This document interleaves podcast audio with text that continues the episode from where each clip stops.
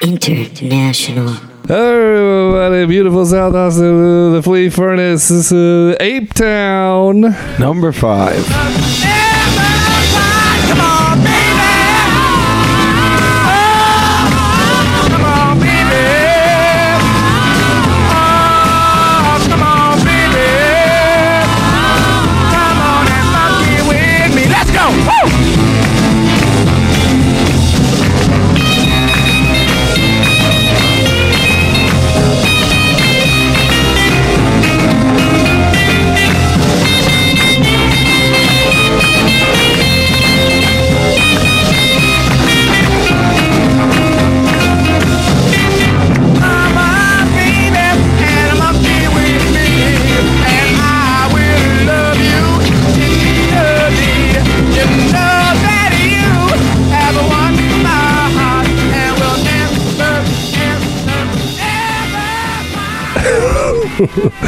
Yes, uh, episode five, we're wrapping up the OG episodes of uh, OG, OG movies of Planet of the Apes.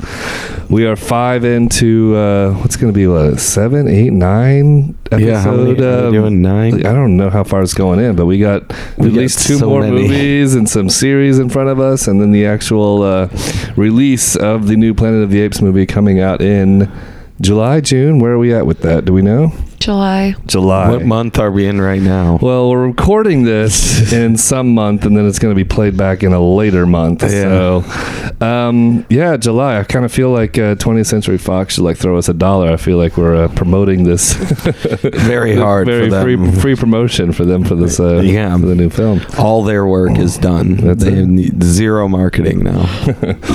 All right, so uh, so this one is titled "Battle of the Planet of the Apes." It is, um, uh, like I said, the latest the latest of the OG episodes. The last of The the, last. original uh, batch. Yeah, before the animated series. I, the animated series came out after this one, right? Not in between the other stuff, right? Yeah, I believe so. knowledge. Okay. And then there's a live action series as well. Mm-hmm. And then I think there's a significant amount of time that passes before we get the Franco apes. Well, we have one before that. Oh, that's right. The uh, the non-canonical uh, Tim Burton Yeah. re-imaging of uh, Planet of the Apes, Yeah. which may or may not make it into this saga. Or, you know, maybe we'll just watch Congo instead. I haven't seen Congo. I haven't seen Congo forever. They have like lasers on their eyes or something. Oh, get ready for the Tim Burton one. Yeah, right. All right, so uh, Planet, let's uh, let's talk battle. Um, Let's talk we- we- battle. I think uh, we we let's start with the same place we started with the. Other I'm Ethan. guys. Ethan and Donna here. Welcome, uh, co-founders, uh, Got Tape International co-founders, and Gary Busey Town, uh, uh, uh, and Beezo.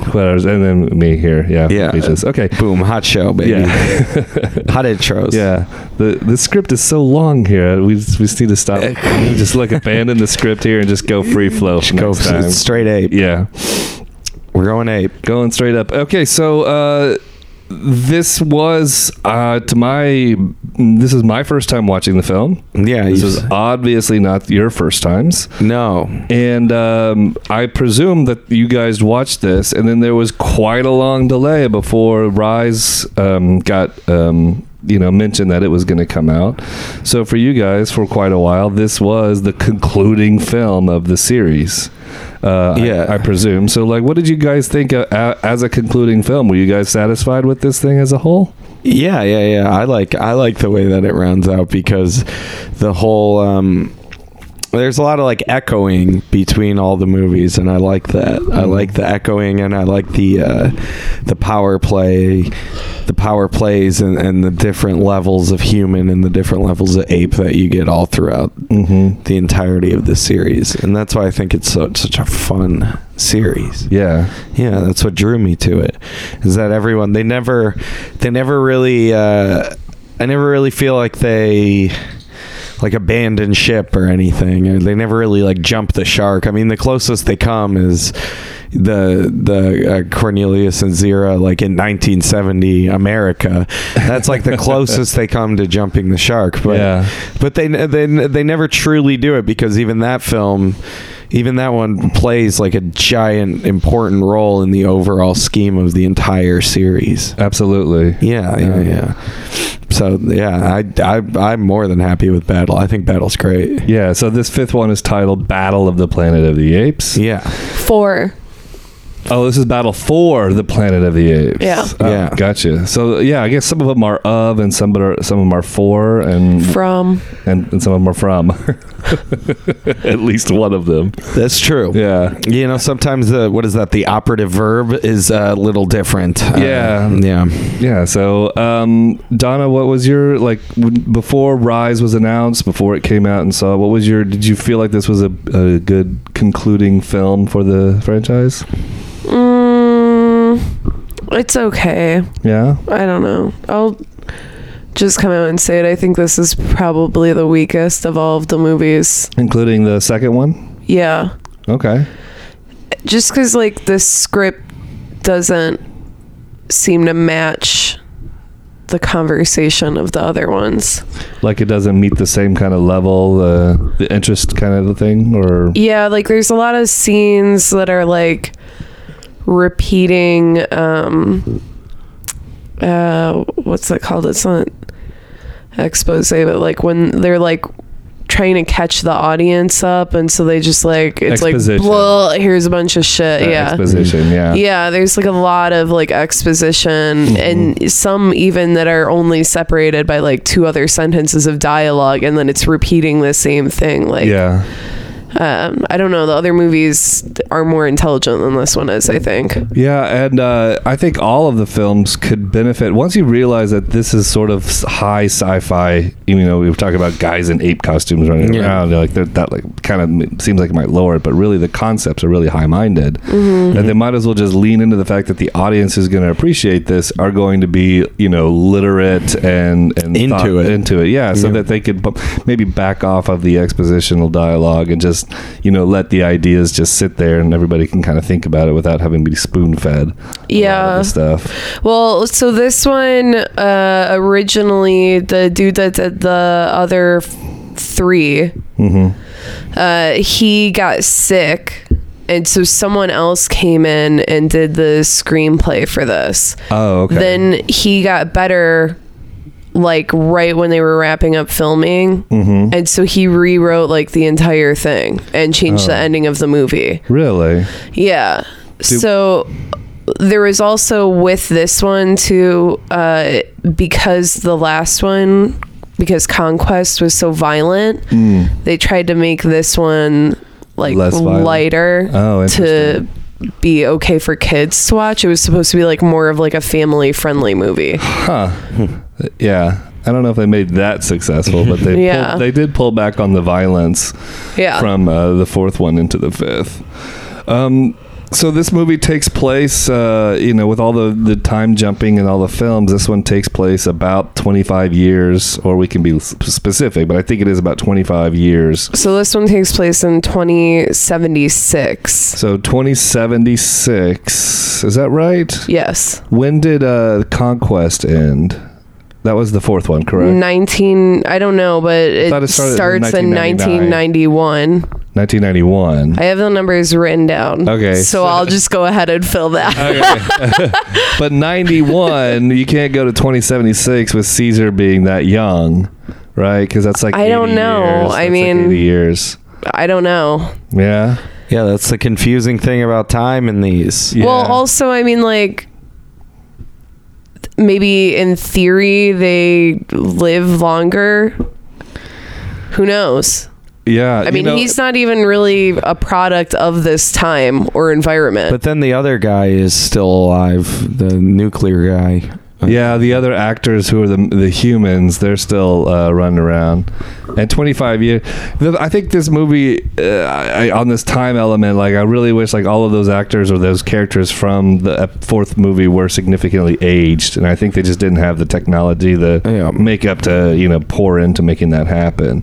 So you end up with a little bit of inconsistency about the the characters look like they aged two years, or the the, the actual actors look like they aged two years, whereas I think story wise it should have been a couple of decades. Well, the only ones, the only one human that's a carryover from the last one is the underground dude. yeah. Well, the the, the black No. dude. No, that's it's his the brother. brother. Oh, Because the actor oh, that that's right. played He did say him- something about brother. But he was the same. It's the same actor. though. No. Oh, really?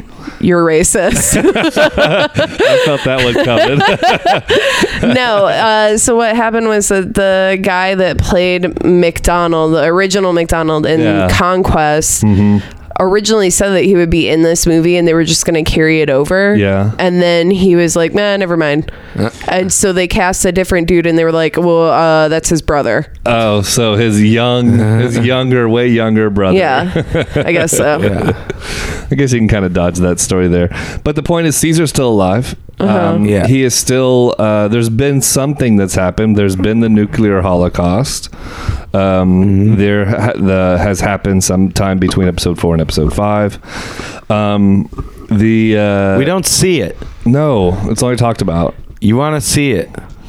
Eh, Really? yeah, I think.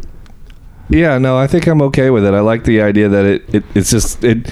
We, I like the the we see what is the catalyst for it, which is the fourth movie, Yeah. which ultimately we know, and we kind of know things are going to happen anyway. So I, I kind of like Yeah. that story that kind of exists, you know, a little beyond that. Huh. Well, I mean, agree. Yeah, but like, why exactly did it happen? Well, I I mean, Probably because they couldn't take control of the cities. yeah, all it takes is one nuke to go off, where all the all the ones follow suit. Yeah. Uh, now, what what would have been interesting maybe is the one guy who manages to not launch the Alpha Omega nuke Yeah. while everything else is getting destroyed, because technically that's the whole reason of having that is to be the, uh, um, you know, the Doctor Strangelove uh, kind of bomb. What's it called? What's it kind of what are those bombs called? Uh, world enders. Yeah, no, there's a uh, like in Doctor Strangelove. That's the whole thing I is that they what have, it's a, they have a in- missile defense system that's uh, that will instantly kill, you know, launch all the missiles if a missile attacks, and and it can never be uh, pulled back. Yeah. Doomsday device. Doom- Donald Trump. it's, a, it's a doomsday device, but the the whole value of a doomsday device is everybody knowing what it is and that it exists. And uh, as soon as that doesn't happen, then it's worthless having. Kim Yeah. Jong Un. Uh, so um, but anyway, that- that's what was kind of cool. I really like the the kind of reveal of that weapon is there, and then you see little Yeah, you subtle see. character. Uh, there's there's humans. Okay, so let's just jump into the plot a little bit if we can. Yeah. Let's do it. So uh, Caesar uh, is uh, the is sort of the king of a small, probably a large, uh, you know, you know the the entire ape you know world, if you will, but we only see a microcosm of it Ape uh, Town. of Ape Town, right? Uh, it's the separatist movement of apes.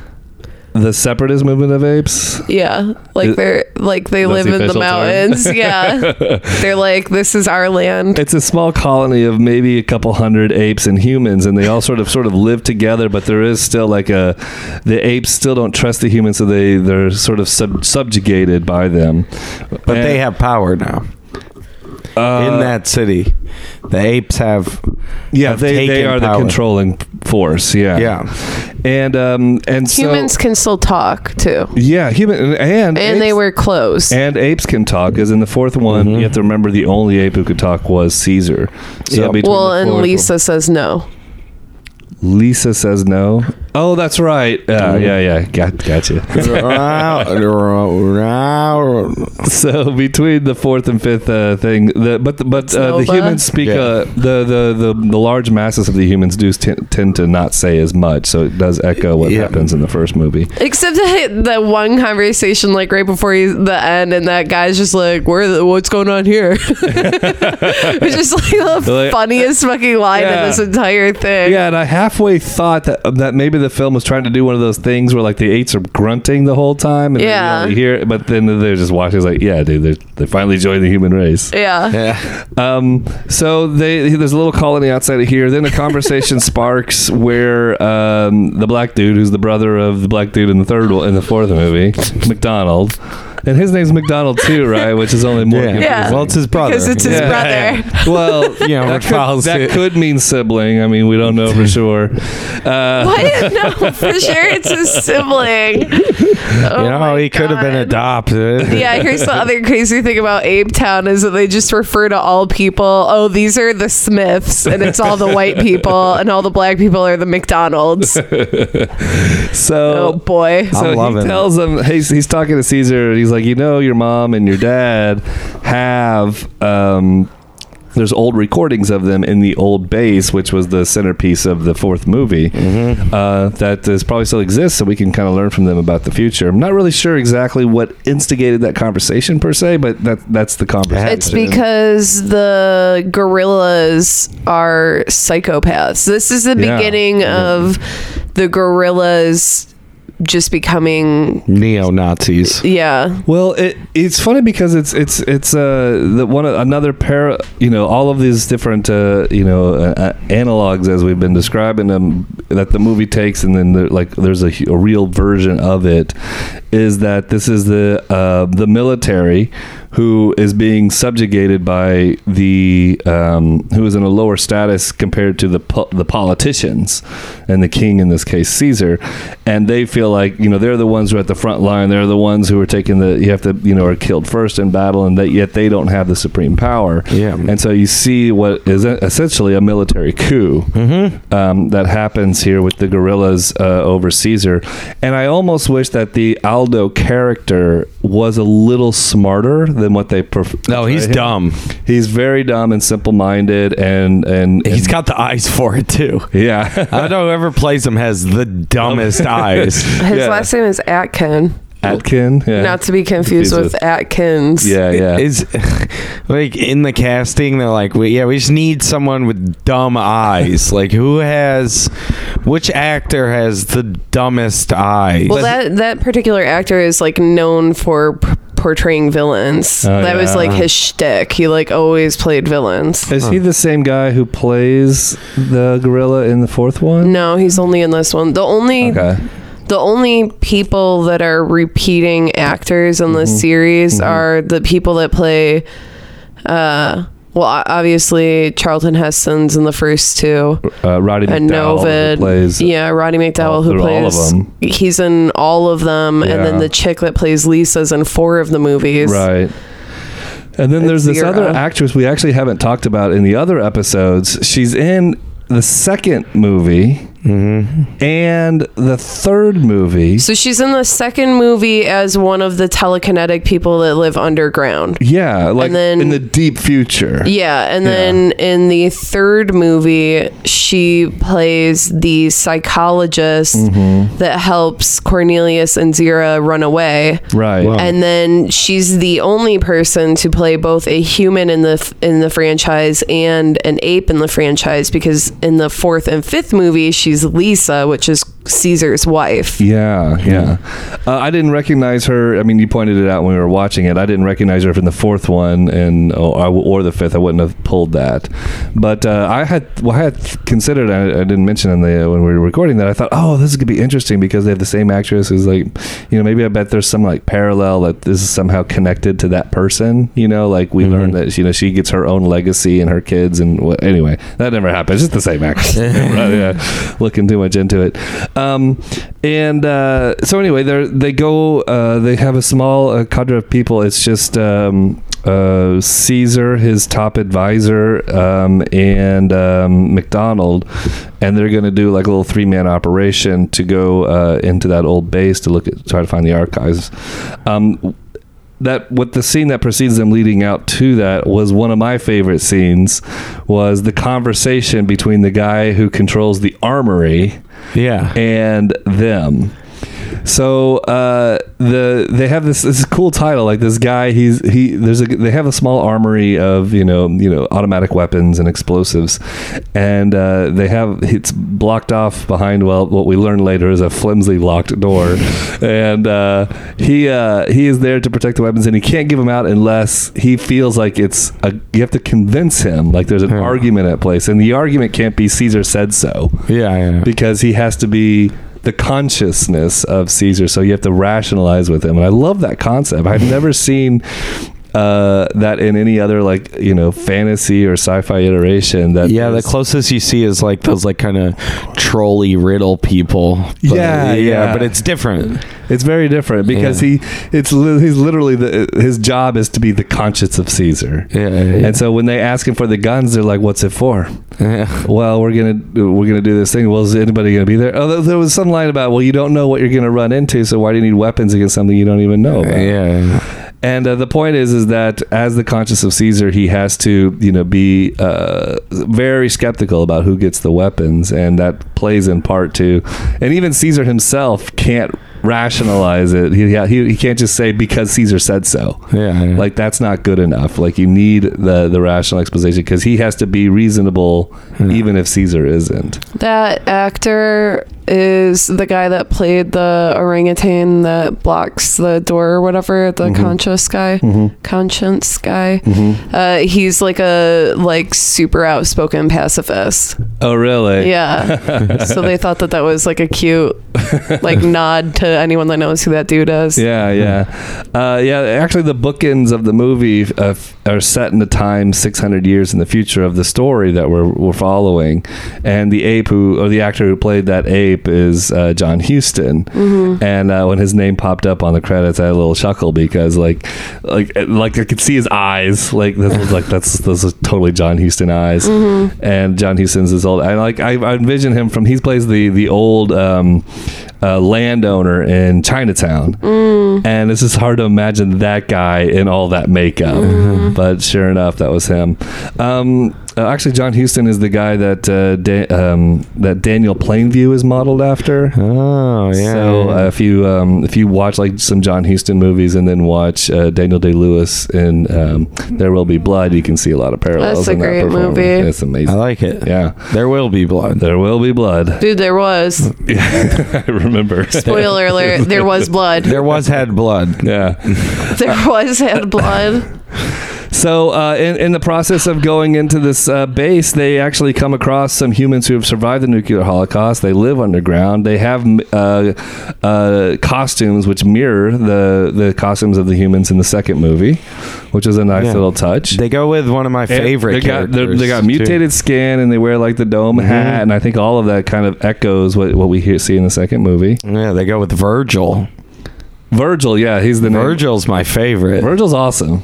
I love Virgil. Virgil has great. Di- you talked about, you know, not the So- dialogue's kind of weak, but Virgil has great dialogue, and the consciousness of Caesar also has great dialogue. So Virgil is a, an orangutan, like a younger orangutan who studied under the door riddle boy, mm-hmm, and so he's also in this group. So it's Corn- uh, God damn it, Caesar, Virgil, and MacDonald are the ones that go to the underground city. yeah. Yeah.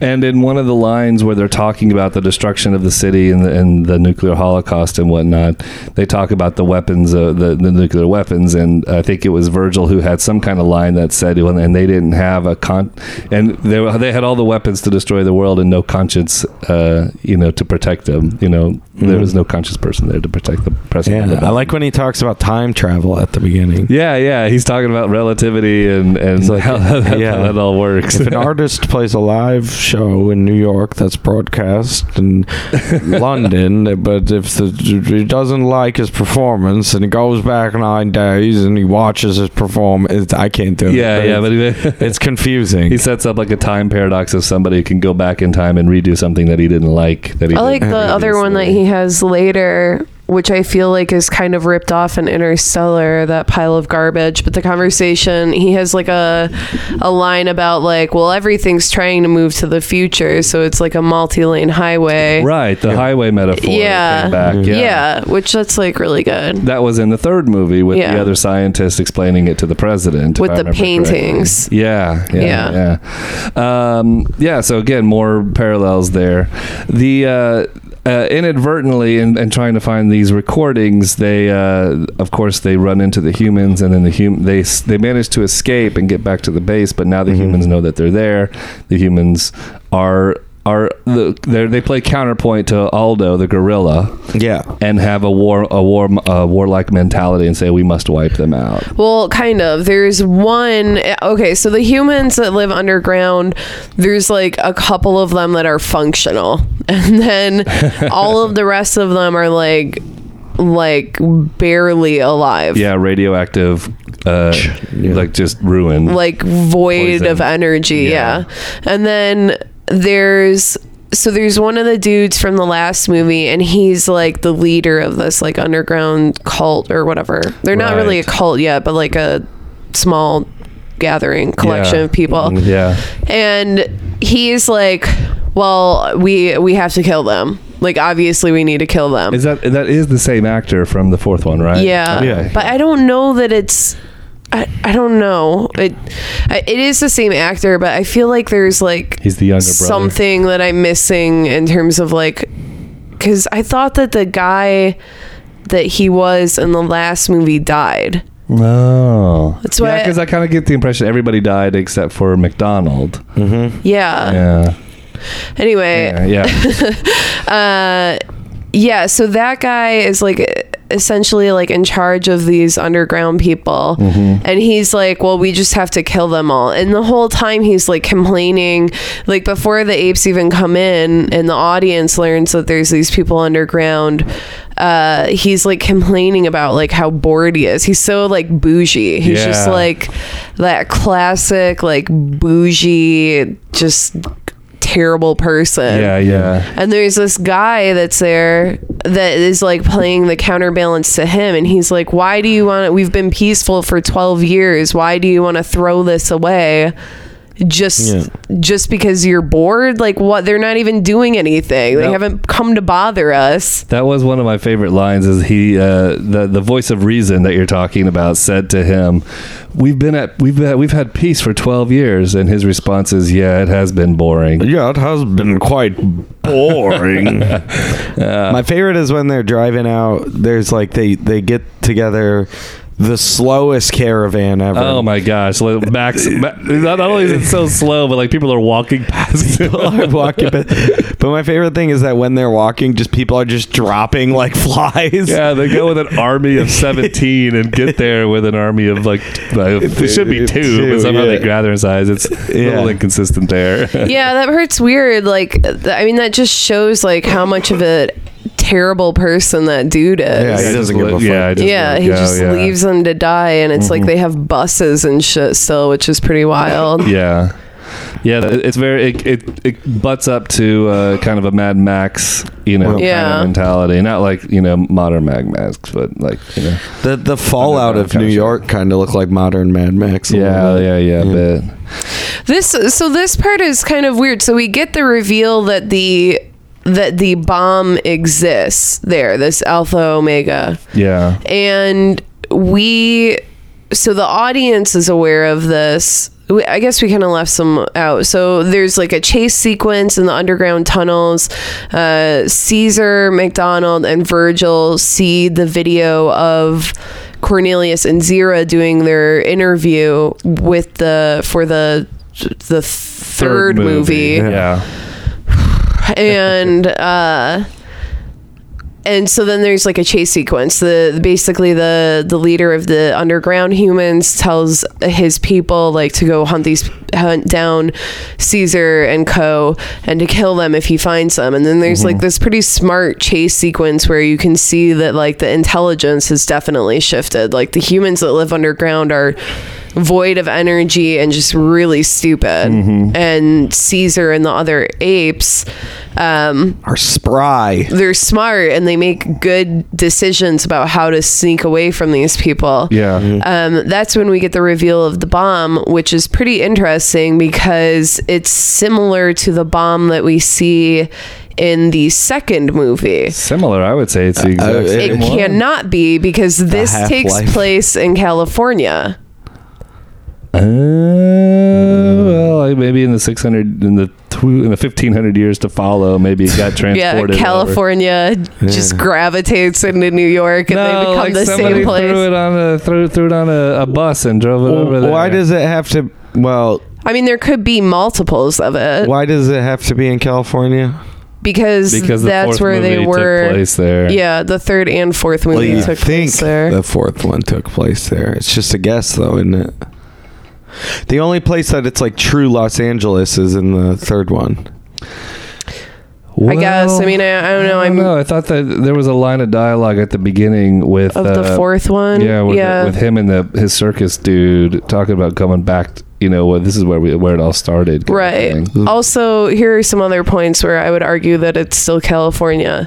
One, why would just every like secure law place have a film reel of the interview with the parents that took place in California? That's suspect. Yeah. Also, uh also, oh, the underground isn't New York. When they go to the underground in the second movie, it's fucking it's New York. Yeah. Yeah.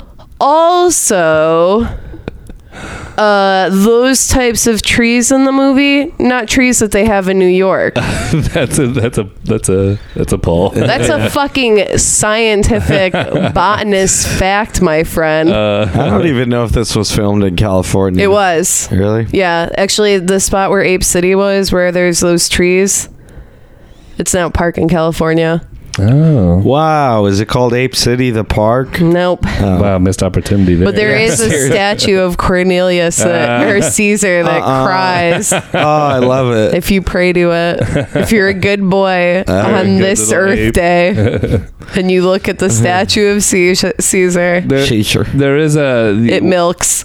another subplot that we we talked about but haven't hit is that happens uh, it tangentially as uh, or as the um, uh, army of the humans are starting to invade Ape City is uh, the gorillas are mounting a mutiny against Caesar Yes. and uh, Caesar's son Cornelius named after his father Wait, before you get into that part, because I have a I have a question. So they get back from. Let me just set the stage a little bit, and then I'll ask the question. So, uh, Virgil, Caesar, and MacDonald end up sca- escaping the underground city, right like, I kind of by the skin of their teeth, I guess, like a Uh, sort of. Yeah. I don't know. Uh, and they end up going back to Ape City, and then uh, the humans, the underground humans, end up sending like people to go after them, which is why, like, they find out where Ape City is. Caesar is holding a council with all the other apes. that mirrors the council sessions from, the From all of them, all of them, yeah. yeah, and uh, uh, so then the people return back to the underground and they're like okay well we're gonna ha- we're doing war now. Yeah. And then the council finishes and caesar goes up to his house and he has a really interesting conversation with lisa that cornelius overhears parts of. And lisa asks because cornelius is or god damn it caesar is basically uh, trying to say that like they need to go attack these humans and lisa's saying well why do you need to attack them Right. and he says well they're mean and she says, Well, how do you know that they're mean? yeah And he says, Well, they shot at us. And she's like, Well, you went into their house Right, and you didn't talk to them. right So how do you know that they're actually mad at you? yeah And this is a very interesting conversation because we, the audience, know that they're planning on doing that, but Caesar doesn't know that they're planning on doing that. Yeah. So is Caesar just as bad as the people there? I, I really like that scene too because it's too it's really easy to write Caesar as sort of this all-knowing character who just knows what everybody's doing and their intentions and that's what makes him smart.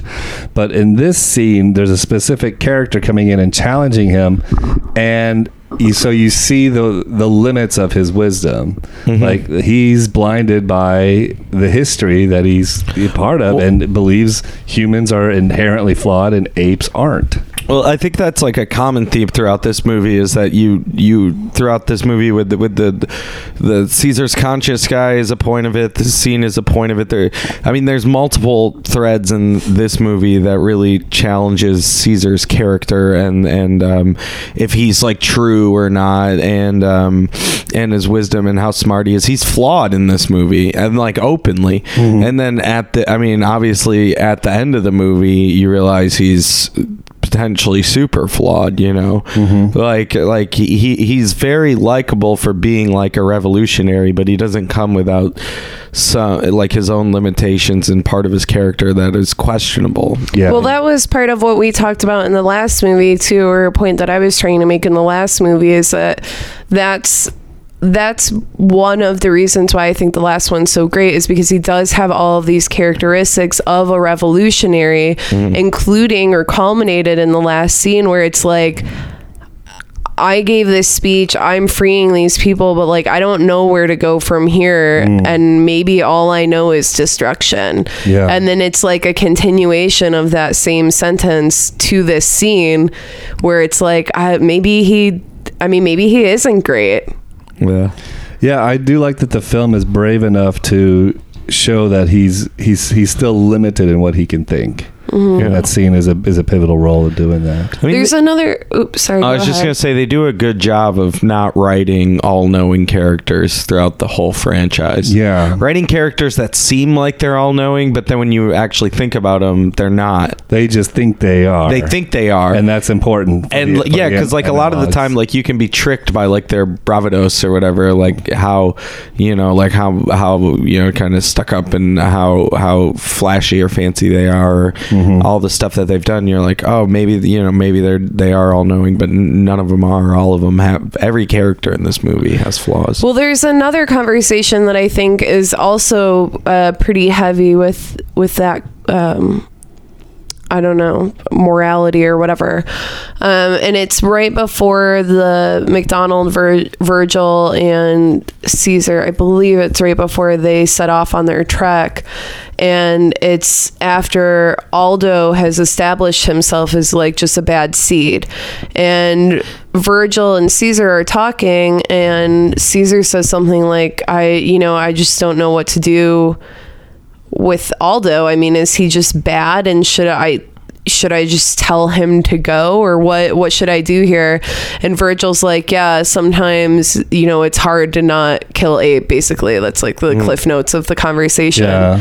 Which is pretty interesting too that they both recognize that he's bad and that something needs to be done about it, but because of the infrastructure that they've created with not being able to do anything bad to each other, Yeah, a big a big through line to this particular episode um, episode. I, I'm using my Star Wars lingo, but on this movie is ape does not kill ape. Yeah, it's like a. I mean, it's the weird like crux or ultimate question with the idea of like pacifism or nonviolence. Yeah, but It's it's like to what degree do you take it? Is it can you make it an absolute or not? it's also the moral high ground that the apes constantly turn to to show that they are it's okay for them to be in a in a in a, a higher a top a higher higher in the hierarchy Yeah, with humans, humans. because More they- evolved. yeah Yeah. that- because they ascribe to that and humans don't Yeah. and so but all it takes is the one violation of that to compromise that moral high ground Yeah.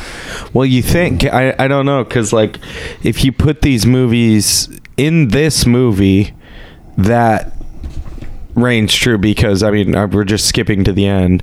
Surprise, Caesar kills Aldo cuz Aldo kills Caesar's son. see i'm gonna go back and forth with you a little bit on that Wait, I, I, well, I want to say something too about that. Go ahead. Okay, Sorry. But they, let me just get to my point. I'll because we'll, I'm sure we'll take that that apart. Um, uh, like they, this is the only movie from this time forward and even previously, this is the only time that happens. They don't really this. They don't really. Ape doesn't kill ape in the future of Planet of the Apes mm-hmm. from this point. You know what I'm saying? Like in the Charlton Heston one, it's still a law that ape should not kill ape. Yeah. Like it's and it's still held up. Like you don't that that question is not dealt with. Right. It's only dealt with in this movie specifically Yeah.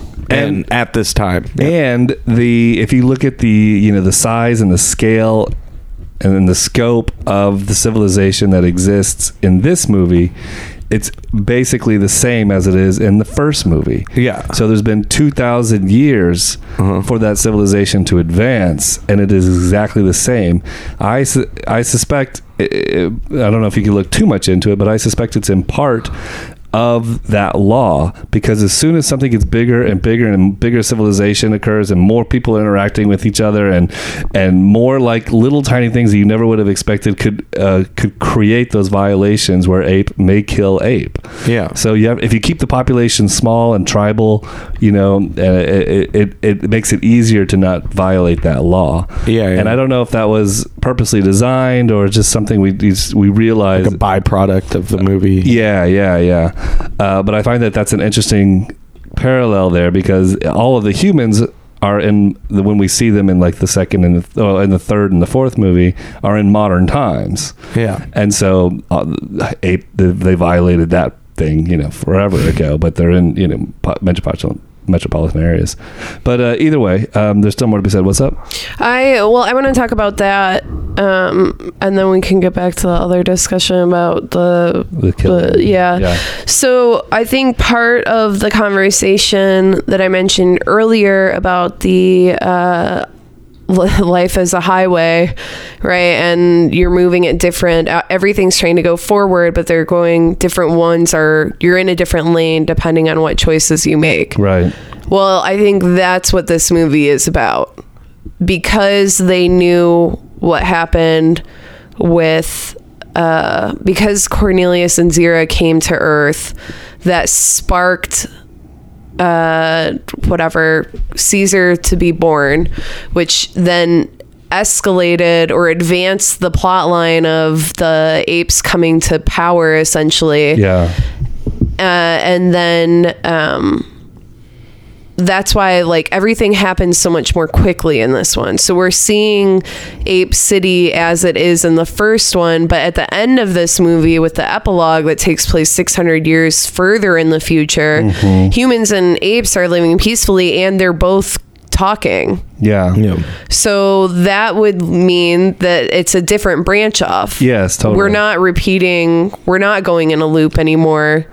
Yeah. We've taken one step in a different direction. Uh, yes. yeah. Or, which means that maybe there is a future in that, you know, way further down the line. Because if you remember, the original Planet of the Apes takes place in 25, 34. three nine Yeah. three three thousand ninety seventy two or So something like that. That's still a good uh, 1500 years after the epilogue of this movie. Right. So who knows if there's if there's cities in place and humans and people are living in harmony or who knows if there's not another war that happens in the future which is what we were talking about last time with Right. Milo the person that they know is the one that spoke up and said no maybe Mm-hmm. that's who they're referring to as the f- the finite one that really set Ah. things off and that was it now humans don't speak because they are lower than us Interesting. and apes so a are whole other epic of sa- of the saga between 600 years after this story or the, after the epilogue. right and, And- where the Charlton and the first Heston takes place yeah Oh, who knows it could go either way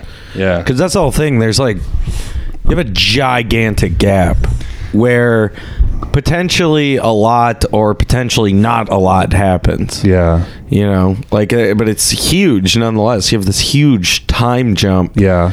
that's in the part of this film. Like, you have these giant gaps of time, you know. one more thought before we get back to the war thing because Yeah. I do want to talk about that. But another thing that's interesting is that when on, on the surface level, this movie is the only one that really has a concise ending.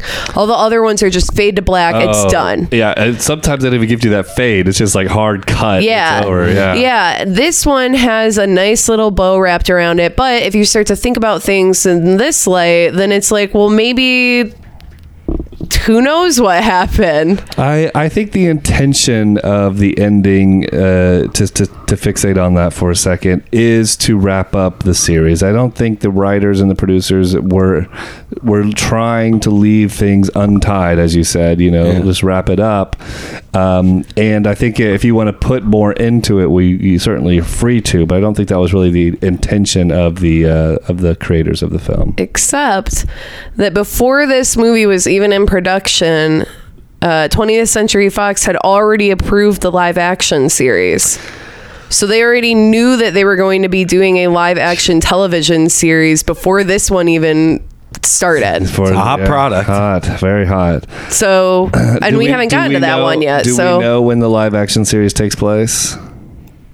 Kind of, but I don't. I don't know well enough to Let's- let's say. save that we'll just yeah, because I'm excited Yeah. to just see how Yeah. that unrolls. I have to I have to admit I was surprised at the ending, if only because I uh, I started trying to piece together, thinking that it would be a simple continuity thing to for this to lead into Rise, but now I'm really confused how Mm. Rise fits into Fits this, into this, yeah. fits into this um, to this narrative that we've that we've concluded here in some Yeah. Yeah. because essentially like in like ape versus human power play because i think that's really what you look for in in these movies like the easiest way i parse it out in my head is like okay who's in power apes or humans who can't talk apes or humans Uh, yeah. A- and uh, in that one, in Rise, you have apes that can't talk. Humans are in power. Yeah. and we don't have that. In eh, I mean, that takes place in 1972. That takes place in the second movie. Is when we even have the same type of power play as we see in Rise, where like apes are, you know, just kind of like animals at like zoos and stuff. Right, but I don't. Uh, I, I'm now until until we see the more of maybe the series or maybe the comics or maybe the animated show. Um, might help build another chance for one of these loops to come back and fulfill uh, a starting point for Rise. Yeah. But Rise essentially for me at this point stands as a reboot. Yeah, that's fair. Yeah, I mean, it, yeah, I want to talk about that more once we get to the Okay. series Yeah. because Okay. I have a lot of a lot of like pent up speculation about that, but I it's been I haven't seen it mm. since it was in theaters, so mm. If if what it still could be. Well, you know what? We'll save that conversation. yeah, because I later. feel like we're gonna have a lot Yeah. to unpack Yeah. once we watch that now, movie now That I'm, again. now that I'm talking about it, my brain cell, my neurons are firing and starting to figure out Yeah. a way to build it into. yeah, this exactly. Yeah. That's where I'm at too. I just need to see it again. Because again. I feel like you, like, as a fan of like sci-fi, I feel like as fans of sci-fi, you want everything to fit together perfectly Absolutely. on this. You like, want, so- you want your brain to be able to be ra- to rationally put it together. Yeah, yeah, yeah. You want like Well, I think everything to fit together. I think yeah. it. I think it does. I think I could Yeah. like once I see it again. I feel like I can make a pretty strong argument. But also, like those movies are so great, and they're like so they're good movies, but also they're like really fan servicey. So after seeing all of Yeah. these, when we watch those again, it's going to be like, holy shit, this is so dope. uh, So, back, back, to the killing back to the, thing. Back to the back thing. Yeah. So he- here's what's interesting about this is that um, yes, they You're have, talking about well the this being I, I, well, you know you mentioned you what you thought the the main thesis of this film was. I think that the main thesis sort of wrapped up in the final scene that uh, this ape doesn't kill ape mantra.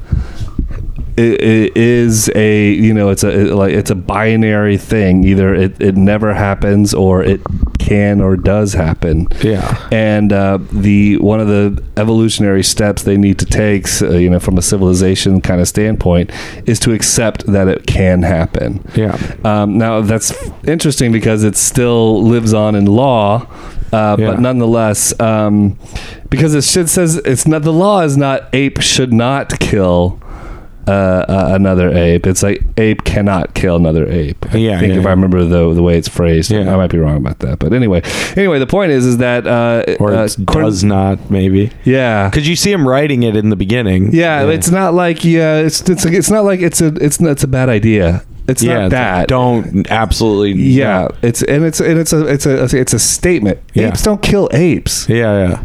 That's not like Yeah. you shouldn't. It's not a moral thing. It's like this, this is literally we don't do that. Yeah, yeah. Yeah. Um, so anyway, uh, Cornelius, uh, Caesar's child, um, overhears the discussion of the um, the gorillas who are planning their mutiny, and then they spot it's at it takes place at night. They spot him hiding in the trees. By the way, which was some cool gymnastic stuff that that little that actor did, like you know, like as the Oh, yeah. that was some pretty tight. I was, The one I that was plays impressed with that Cor- stunt uh. Cornelius. Yeah, I was pretty impressed with that stunt work there. yeah. Um, He's a little gymnast. yeah, and The uh, squirrel gets out. yeah, it's Randy. Randy, his It's that squirrel gets out. Yeah. And uh, Aldo, the leader of the uh, gorillas, uh, sees him in the trees, and uh, Well, he's having a secret meeting. Yes. With the other gorillas. right. And he doesn't. Obviously, he doesn't want the word of the mutiny getting back to Caesar until Yeah. he has a chance to actually commit the mutiny, because he has to go get the weapons first. Uh-huh. and um, he goes uh, he goes up and climbs up to the tree and um, there's this there's this branch that he uh, the Cornelius is hiding on he can't get to him so he starts hacking at the branch the branch breaks Cornelius falls and presumably dies Yeah. and they all scatter um, however Cornelius doesn't die and um, He gets very Right away. he gets hurt. At least. Yeah, he gets hurt. He's seriously hurt, and um, and but in in a sense, Aldo left the left him there believing he was alive. He's probably still breathing, you know, whatnot. And they leave him, and they know that Cornelius is taken in back to the family where they have a nurse looking after him, so he's still alive. You think that he left him there knowing that he was alive? they're going to know that Cornelius was taken back to the family, that there was nurses. No, I mean there, I understand that, there. but you think that that he that Aldo left Cornelius there thinking he was alive? Here's I've what- never thought of it that way. What I'm saying is that there's the the the, the door is still open where he could argue he could there's something like that there, there's an argument still to be made that when I didn't mean to I, I knew we, we hacked at the branch we just wanted to stop him and, and re, like he could re- rationalize his head and to reason with him Yeah. but it, it broke and we panicked and we ran away we didn't think he was going to die Yeah. like you know as opposed to he hacks the branch he falls down then he goes up there and slits his throat Yeah, he You know? does. There's no like ultimate kill. yeah I so don't- I mean, if- uh, all, all i'm saying that i want to get to the point is that the screenplay purposely allows just a little bit of doubt So it can still be a mistake. It can still be like an accident. Yeah. We all know that that that's you know it's like ninety nine percent this and one percent that, but it's not hundred percent, and that's really interesting for me that they didn't bother to go full tilt and make it so obvious. Yeah, yeah. Um, Wait, wait, wait, wait. No, I want to stop on that for a second. I'm sorry because I just I don't I've never thought of it that he knew that Cornelius was still alive. I, I've never thought of it that way ever. No, I've thought about it that, that that way before. I mean, that's how I thought about it because he he he he doesn't do a definite kill. He's like trying to s- essentially scare him down. Yeah, but here's the thing though is that you're saying that he's he's so dumb that he's unable to reason with these people or the other with Caesar, etc., to convince him that it was an accident. But who's to say that he's not also so dumb that he when he's blacked out on the ground, he doesn't think that he's just dead. Like he doesn't go up to him and slash his throat, but he also doesn't go up to him to see that he's still breathing. That's the thing. There's no definite either way, and That's- that's, why the writing's good. Is because there's no definitive answer to this question. Totally. I'm just saying that like I have never thought of it as him trying to run away so that he isn't he isn't caught and then the guy happens to live. I always think of it as they're immediately running away reactionary because they think that he's dead. And when he comes back and it turns out that he is alive, that's why they're all why they're all hiding out on the outskirts. Hmm. Hmm. Like that makes more sense to me. well, see, to me, they already planned the mutiny. They know the humans are coming. They have to raid the uh, thing. They've already established the the uh, the coup. They don't know that the humans are coming yet. Oh, that's right. They don't know. at Yeah, that this point, is yeah. pre them Pretty knowing. cool, yeah. Uh, e- either way, the point is, is what the, I, I think that th- this was intentional. It's not like a, a, a an error on the director who couldn't convey in the screenplay that he clearly killed him intentionally. I think that was intentional to leave the door slightly open. And the reason why I say that, well, uh, other than what the point that I've already made, is that at the end, when it is revealed to Caesar that uh, Aldo uh, killed his son, they have a confrontation which ends up them going into a giant tree, and he and Aldo is kind of running and escaping, trying to, and Caesar's following him slowly, like like a like a Terminator. Yeah. Um, the way that is shot is Aldo is backed up to a place where he can't move back any further. He pulls out the knife and he goes to attack. Um, It's uh, the idea of self defense. And Caesar grabs his hand, Yeah. and they're kind of struggling a little bit, and then he and then Aldo loses his balance and falls to the ground. Uh huh. Now, to me, again, Also questionable. also questionable. Like, did he just lose his footing? Was that was that a suicide in some sense? Or was it self-defense? Was it self defense? Can you can apes kill apes in self defense? yeah. you know and so the point is is that there's still like a little bit of that we're not the this, the movie doesn't want to commit Yeah. to one ape just uh, uh, uh, without uh, you know provocation or without an explanation it's killing another ape See, okay, le- now let me keep in mind the way that I view that other scene where Aldo and the rest of the eight, uh, gorillas Believe- specifically think that he is dead. Now, the rest of the movie plays out with them hiding. Like, you don't see them in the city with everyone else for the rest of the time until, uh, uh, assuming that they think that they killed this kid. yeah cornelius Right. And so then they only come back when the hum- when they've confirmed that the humans are coming and now they're coming to get the guns and now they're doing their coup. And the last scene plays out that way with him pulling out the the sword because he assumes that he killed his son. He's been gone the whole time.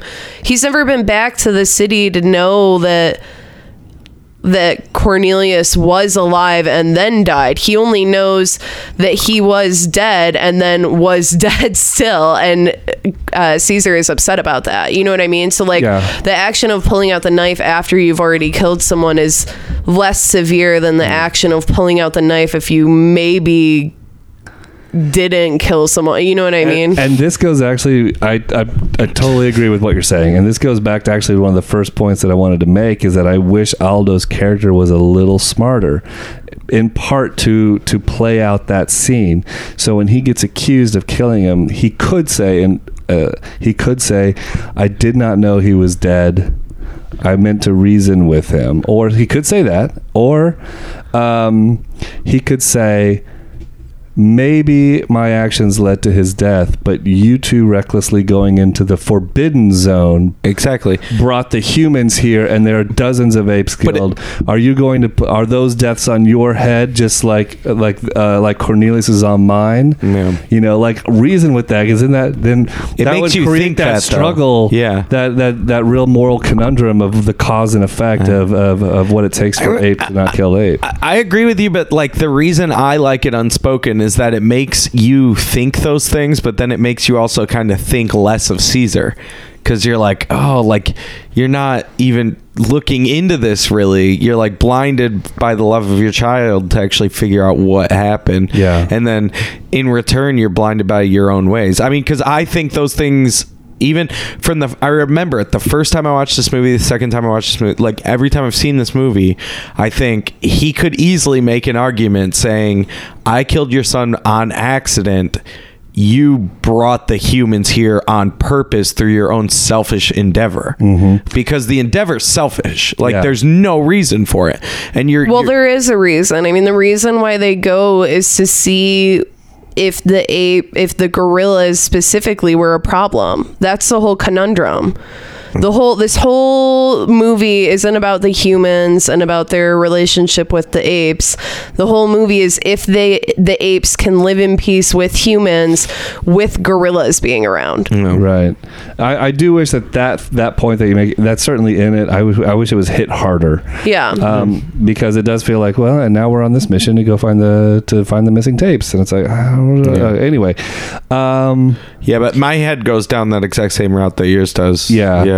So I, I I also thought it'd be great if Aldo, you know, was given his chance to have this the speech, you know, because like a, in a lot of these movies, characters are given a chance to give their closing speech, their closing arguments, Uh-huh. if you will, and uh, I, that's why I, I really wish there's a yeah, because I would have liked him to say, you know, uh, you know, you don't apes don't kill other apes, you know, yeah, maybe your reckless attitude brought all these people over here, but think of all the other fights that we've had to do, and gorillas are always on the front line. Yeah. you know we're the first to die in, on all these things.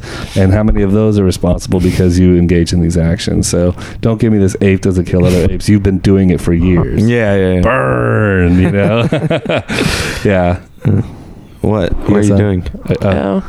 Um, I am sorry, I guess.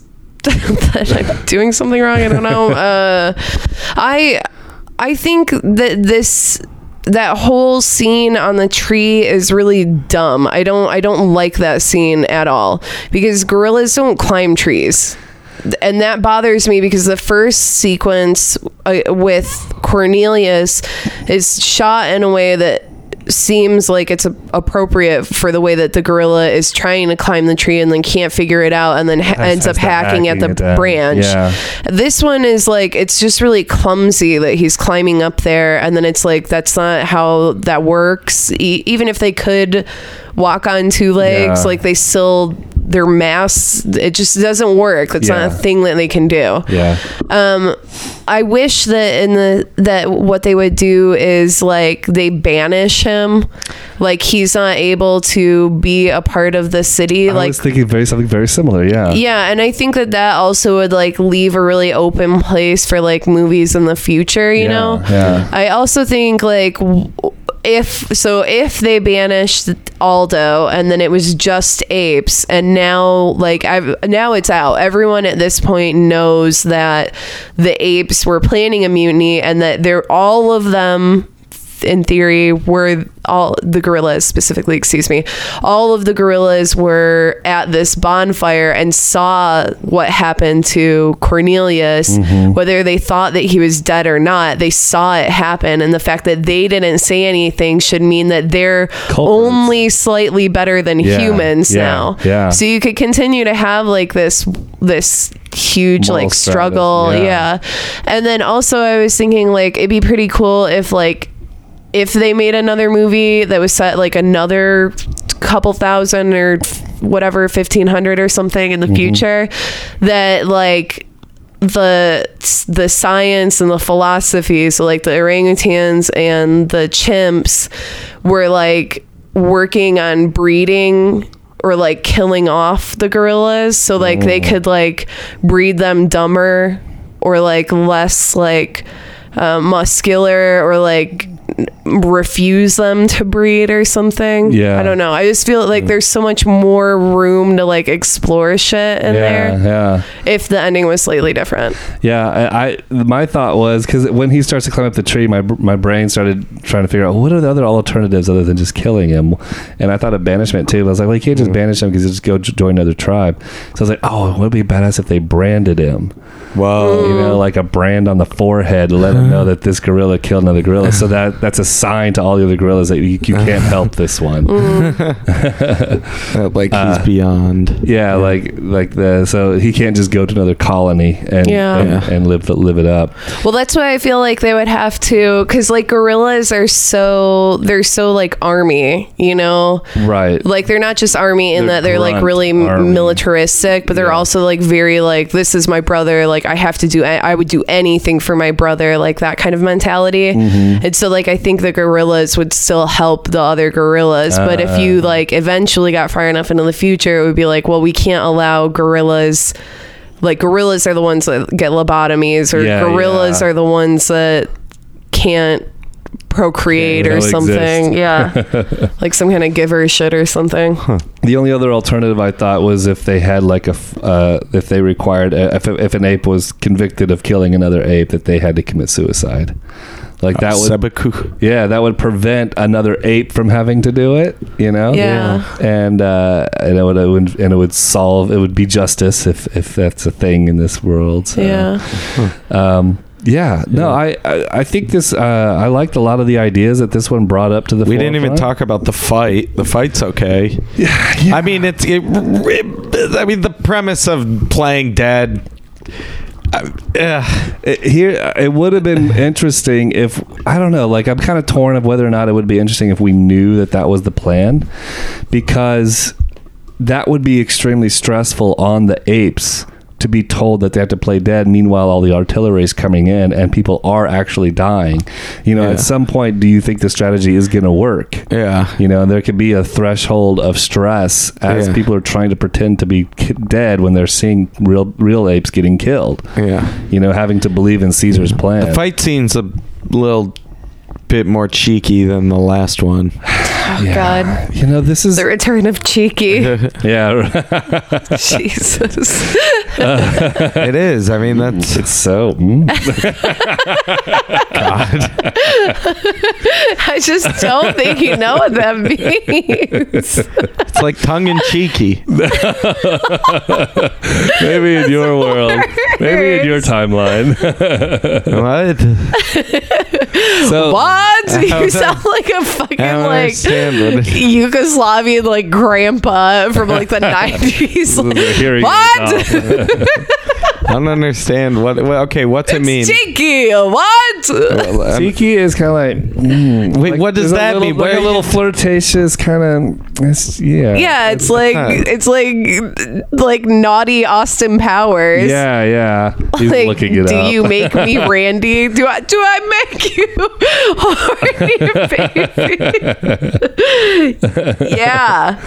Yeah. oh, you. Hmm. According to Google. Wow, that's the sign of someone Yeah. that just realized what cheeky meant. Cheeky, impudent or irreverent, typically in an endearing or amusing way. A cheeky grin. yeah. So I'm what I was using it doing. right. No, you're trying to say cheesy. No. Yeah. I think you're, Your I- smile on your little maybe your brain there. is your brain is merging tongue in cheek and cheesy, and you're just saying cheeky. No. I think so. Yeah. It's okay. I don't think you know. You didn't mean to. Your little face indicates that you understand now the error of I, your I think I'm using it right. okay. So You're uh, not. I, I do want to talk about that action sequences because there's effectively two action set pieces in this film. One is when the trio invade the underground base and uh, the um, radioactive humans come after them. That's a pretty extended, long action pe- set piece. Uh-huh. And then the end when the army of those those same humans come to attack uh, Ape City. Yeah.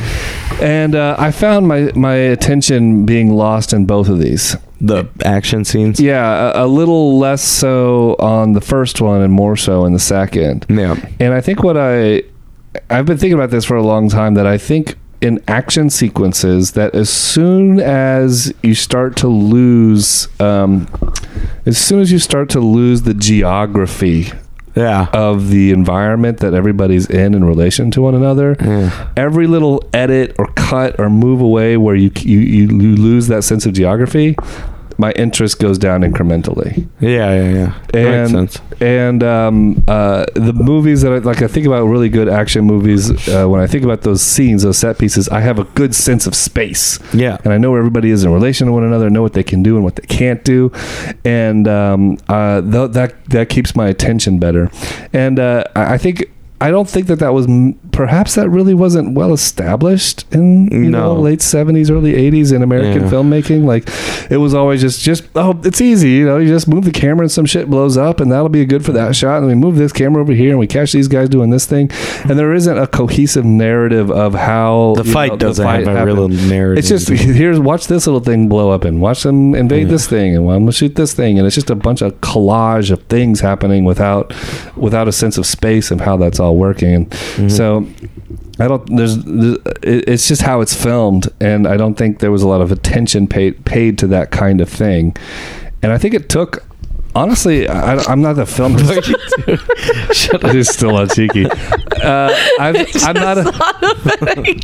It's just- I'm, I'm not a film historian in any sense, but I would love. I have a suspicion that you start to see American films, action movies, start to turn the corner of that when Asian action movies Yeah. start to start, start to get in that because those really long extended fight scenes that look like a Fred Jesus Christ that are choreographed like a Fred and Ginger Rogers dance sequence. I'm gonna continue my goddamn point. Fuck you laughing. yes, Japanese cinema influenced uh, uh, American fight well, scenes. Chinese and Korean as well, Yeah. because like you uh, you see those you see it all in one in space, and so you get a, you're, you're tied into it, and uh, I think that that ultimately may have uh, affected American filmmakers and how they do um, uh, American uh, action, and now we see that used more consistently now.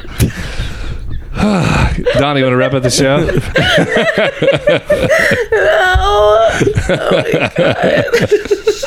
Still don't think you guys really get it.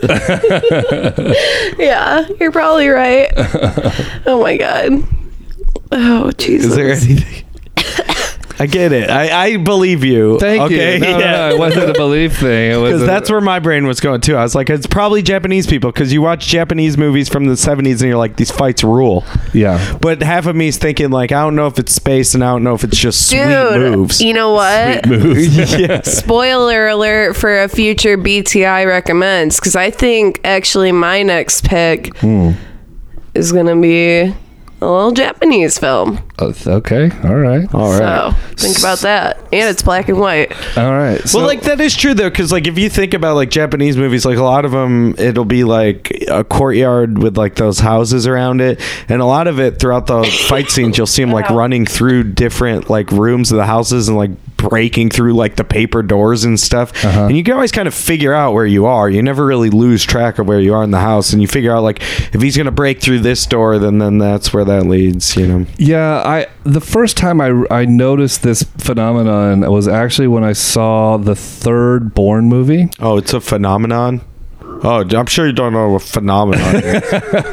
actually, I'm starting to question. I I don't think you used phenomenon correctly. I don't think the Bourne fight scenes were a phenomenon, Beezo. No, I'm talking about this thing where the if you get a sense of space, it make it sells the action sequence, and if you lose space, it, it ruins it. Yeah, yeah. Um, because there's this sequence in the in the beginning of the third Bourne movie where uh, Jason Bourne has to escort this guy through this extremely crowded area, knowing that there's multiple assassins who are trying to kill him.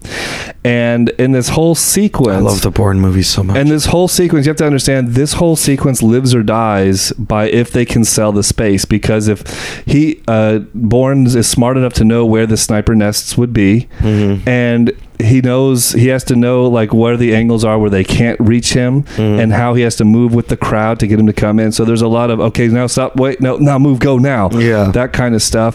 And uh, this other guy, he the the other actor who he's trying the escort that he's trying to act doesn't really understand all the dynamics, and so he's panicking and Bourne's in control, and it works. Like Yeah. you can feel the tension. Like you know if he gets around that corner, he's going to be safe from at least this angle for a little bit before he moves on to this other thing. Yeah, yeah. And um, and you can see Bourne thinking. I think we've talked about this before. Like uh, uh, on also another good hallmark of a good action movie is in the moment you can see the the character th- trying thinking his way through the situation, even if it's like blocking and Like punching and Minority whatever. Report Um, when uh, he dro- when he like throws the change at the homeless guy, but instead of putting it in his hand, then the homeless guy is like whoa, and then like they're chasing him, and then they fall down.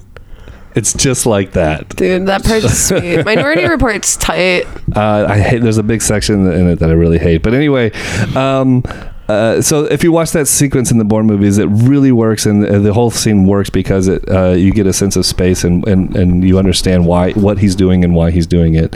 And whoever directed this action sequence of this movie would fucking fail hard Yeah. trying to do that and you had this whole giant war scene and it just looks like it's a series of explosions And it feels in one. small. yeah Hey, hey I you think- wanna know a secret? what's the secret I don't like the porn series. Stupid. That's wrong. Bourne series rules. It's pretty badass. I just I It's re- better than James Bond. Honestly, I I think there's a strong argument for that. uh, I just I like rewatched it a couple of years ago because I like really hated it when I Yeah. was growing up, and I don't know. I thought maybe I just saw it in like a the wrong setting or something. yeah. And I rewatched all of them in one day, like before the last new, newest one came out. yeah, I think. the fifth one. yeah, and uh, yep, I don't like them. Yeah. Uh, Just not into it. Not into it. Not interested in the character. The action sequences are good. The yeah. the whole movie's good. I think the plots are good. I think the story's I don't good. care. Yeah, I think it's pretty solid. I saw the I saw the latest one. It's called like just Jason or Jason Bourne or something. Yeah. It doesn't have a cool name next to it. Uh, I thought that was the most well outside of the one where they didn't even have Jason Bourne in it. you Yeah. know. Mm-hmm. Uh, the latest one felt like the most tacked on thing. Like it it was it was a pretty far stretch and completely unnecessary. Mm-hmm. I didn't see it, and I've Uh, also only but- seen like three James Bonds. But uh, there's, I mean, if you if you just look at the action choreography, there's they still stick to that same thing of finding the space and having a maneuver through. Yeah, that. and I there's mean- a lot of stuff going on there, but Yeah. it did it was weak in the plot department pretty hard. Wait, are you talking about Bourne still? Yeah, yeah, no, yeah. Going back to Battle of the Apes now. Um, Well, wait, we agree though. I'm Born. uh, the latest one, yes. Oh. Yeah, but the I mean, first no. The three The first are three so pretty good. spectacular. Yeah, I don't think so. Uh, I, I think you can take any James Bond, any three. I don't think you could find three James Bond films that are as strong as the three Bourne films. I don't like any of them, so so so I don't think any So- so I, either you- of those arguments would work. I don't think I could do it with either. I guess is what I'm trying to say. well, there you go. so um, I don't think Pussy Gold beats Pussy Gold. identity. It was uh, what was it? Octopussy and Goldeneye. You're just merging those two. But I don't know. That's what they all sound like to Yeah, me. yeah. Pussy teeth, gold jaws. Like mad living all the bad guys in uh, uh, Bor- uh, Bond. Super face. Yeah. oh, spit take. You said super face. Yeah. what the Fuck. Damn. Now that I'm not even gonna say it. Oh my god. Uh, let's do our uh, let's do our concluding moments. This is we're, we're concluding not only Battle original of the, Battle of the Apes, series. but we're p- concluding the OG series. Oh well, we need to do ratings. Mm-hmm. yeah, let's, let's let's get all that out. Yeah. Um, uh, I, I think it'd be interesting to start. Can we can we quickly go down what we've uh, ranked the other movies real quick, Oh sure, if you and want. so we can we can get a good good sense of where the. Or wait, no, let's do it afterwards so that we're not swayed by our arguments Okay. and trying to place them. Fair enough. Fair enough. Yeah, yeah, yeah. Um, I'll, I'll kickstart this. I Okay. uh, I think that uh, I like this movie. I think it has uh, enough of the ideas that uh, that it, it honors the other the the series that it's in. Um, I, again, I, I still wish that, that it, it milked it for more content. Um, I, I I think the same problem as this one as, as as in the others is when the when they're talking, it's good, and when the action stuff kicks in, it, it falls, it loses my interest. So um, I'm gonna give it a seven for me. Wow. I'm gonna. I don't know. I, I like it. It's good wrap up for the entire series. There's some points I would like better, but there's always like there's one scene in this movie like where at the beginning where the they're teaching him and and uh, Cornelius brings up ape should not kill ape. Uh, that scene I'm always like every time I watch this series I always think that one's in like every movie. I don't know why. Huh. I just some weird. Cause like every, every movie that we watch, I'm like, oh yeah, when the when the apes are getting taught by the by the human, that's in this one. It it's never is. It's because it's this one. Yeah. You know, uh, that's pretty cool. Uh, you know, it's good. Um, Seven point five. Okay.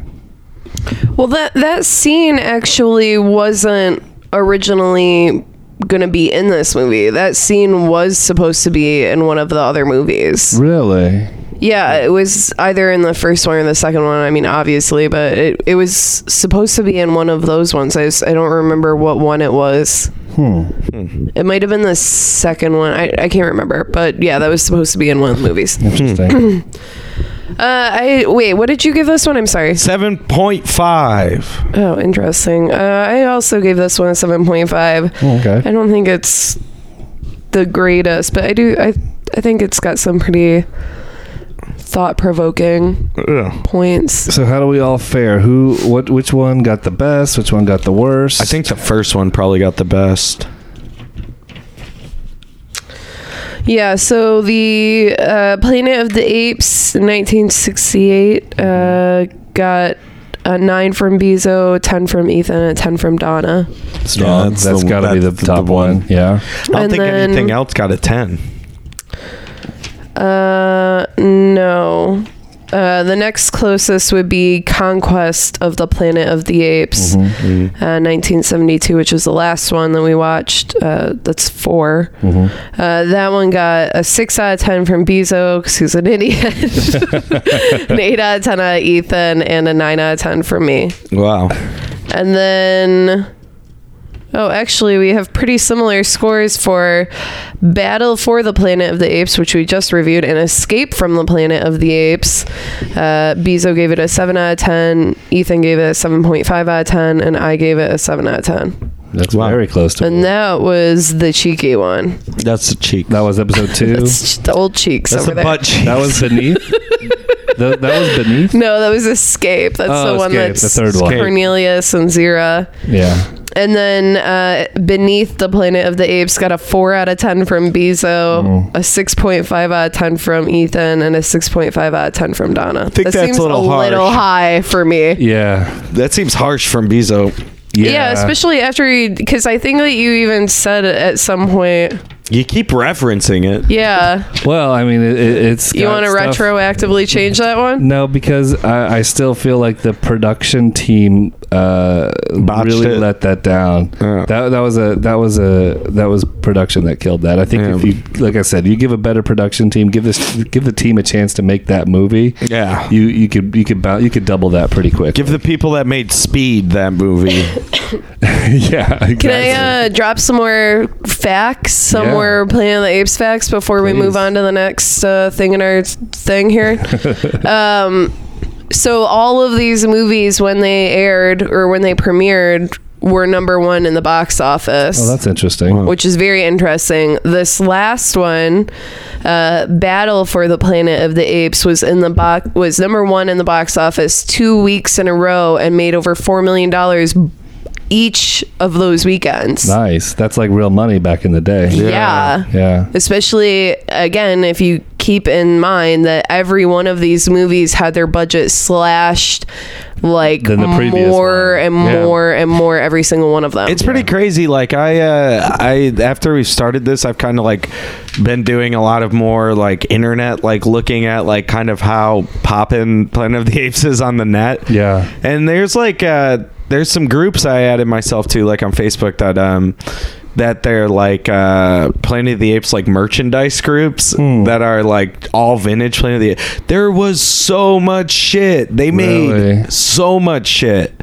Yeah, it's crazy and like none of it like I think the costume is like so hard to make for people Yeah. that like anything anything planet of the apes re- related toys costumes you know shirts that are drawings of it n- none of them look right nothing Huh. ever looks right Yeah. like it's so weird like it's just really bizarre Like even the replicas are kind of like, oh, it doesn't feel replica. they don't me." yeah, yeah yeah like even like like some of the like you know like in the like mid 70s you would have like gone to the store and bought like gone to i don't know target or whatever that was in the 70s uh, uh, uh, Clark Grocery or something. Yeah, like bought your Clark's. yeah, bought your like uh bought your like uh Planet of the Apes like Halloween costume. Yeah, yeah. Like you look nothing like the people in Planet of the Apes. Like it, it absolutely doesn't look like it. It's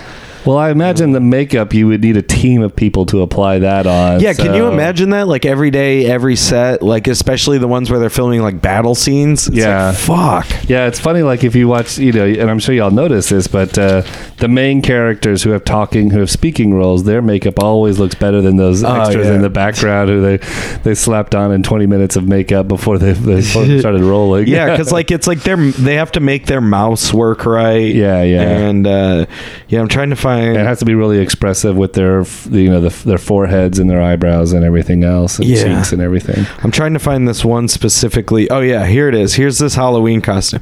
Like, how's that look like any? It doesn't. Doesn't, it, look, not even close. it doesn't look like anything. That's like like they just like, it they just took a regular generic gorilla plastic gorilla mask and then threw the Planet of the Apes uh, and on like it. the the suit is like it's, What? it's nothing. like a hockey It- stick on it. What is that? It's like drawn on it. That's like professionally made, and like all the shit looks like this. Like nothing, nothing comes close. nothing really looks like them ever. It's it's just He just, he just showed me a picture of somebody with like a uh, like a neon T-shirt and red pants. yeah Like, yeah yeah. There's nothing in the series that matches that wardrobe. Yeah, it's just like, and when you go, if if you guys, if you have a minute, like definitely do yourself a favor and like kind of Google some of this stuff and find some, because it's like crazy, like '70s shit. Like, here's a here's a light cover, like they were making like everything. So that was extremely. Uh, it was uh, what's that term? Like not merchandised, but uh, there's a lot, a lot of merch for it. Obviously. Yeah, yeah, yeah. And I think a lot of it, I think it was like 70s probably,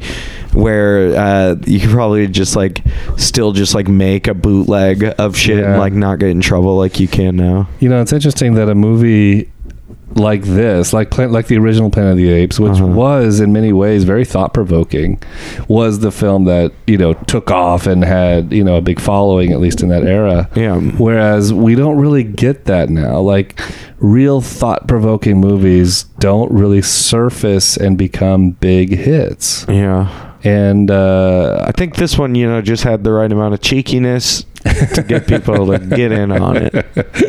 uh, maybe it did. Maybe it did. Well, on that stupid note, uh, so if you're keeping along with us and you want to gear up for the next uh, for next week's release, uh, buckle in because if you want to watch this, we are doing uh, the next thing that will be released is. Planet of the Apes, the live action series.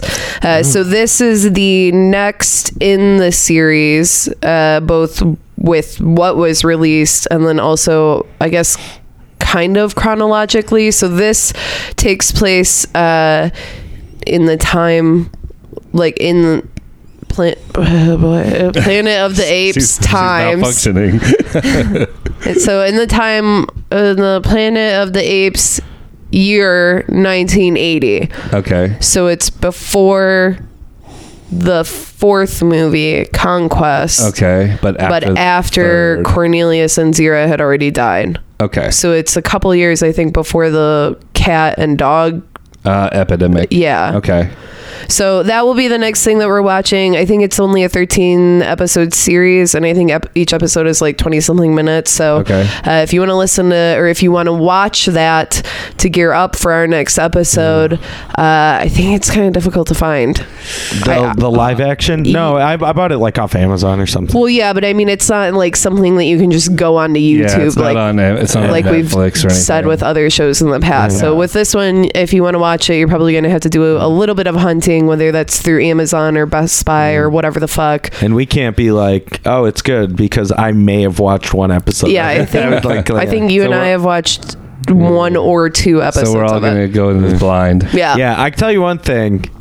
The animated one is pretty fucking cool. Yes, Okay. and that is a sequel to the live action. So we will, we will be watching that in two weeks. Two weeks. So, yes, mm. um, So that's it. Uh, another another episode down of Ape Town, and we got a couple more left before we kick it kick it kick it with the new uh, the James Franco episodes, and uh leading again up to uh, the release of the new film in July. Thank you everybody for listening, and we'll catch you on the next episode. Bye-bye. bye. I crashed into the jungle while I was trying to keep a date with my little girl uh, back in the States. I was stranded in the jungle, uh, afraid alone, trying to figure a way to get a message back home. But I, I was out to know that the wreckage of my plane had been picked up and spotted and my girl in Lover's Lane. And meanwhile, back in the States, Baby, baby, let's make romance. You know your old time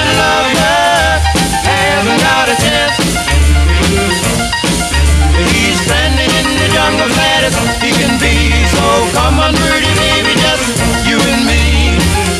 and meanwhile, back in the jungle.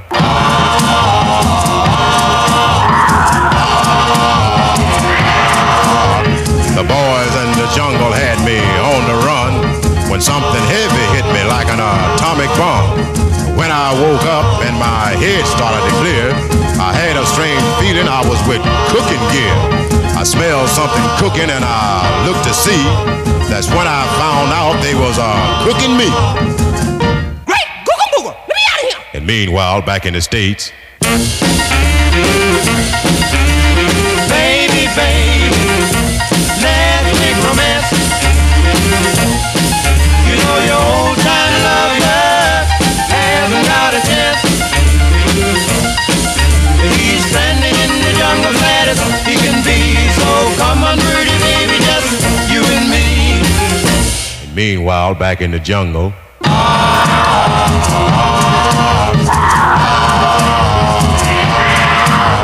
I jumped out the pot and I finally got away, frantic and worried about what my baby would say. So I jumped in the ocean and started to swim, but my chance of survival was getting mighty slim. So I thumbed down a whale who was in my way, and I reached the States in about a half a day. And when I got to Lover's Lane, I was almost dead, but my soul was gone, and here's what I said. Baby, baby, the man is no good. Baby, baby, you should have understood. You can trust me as long as you please. So come back, pretty baby, where you used to be. Cause I love you. Cause I love you. International.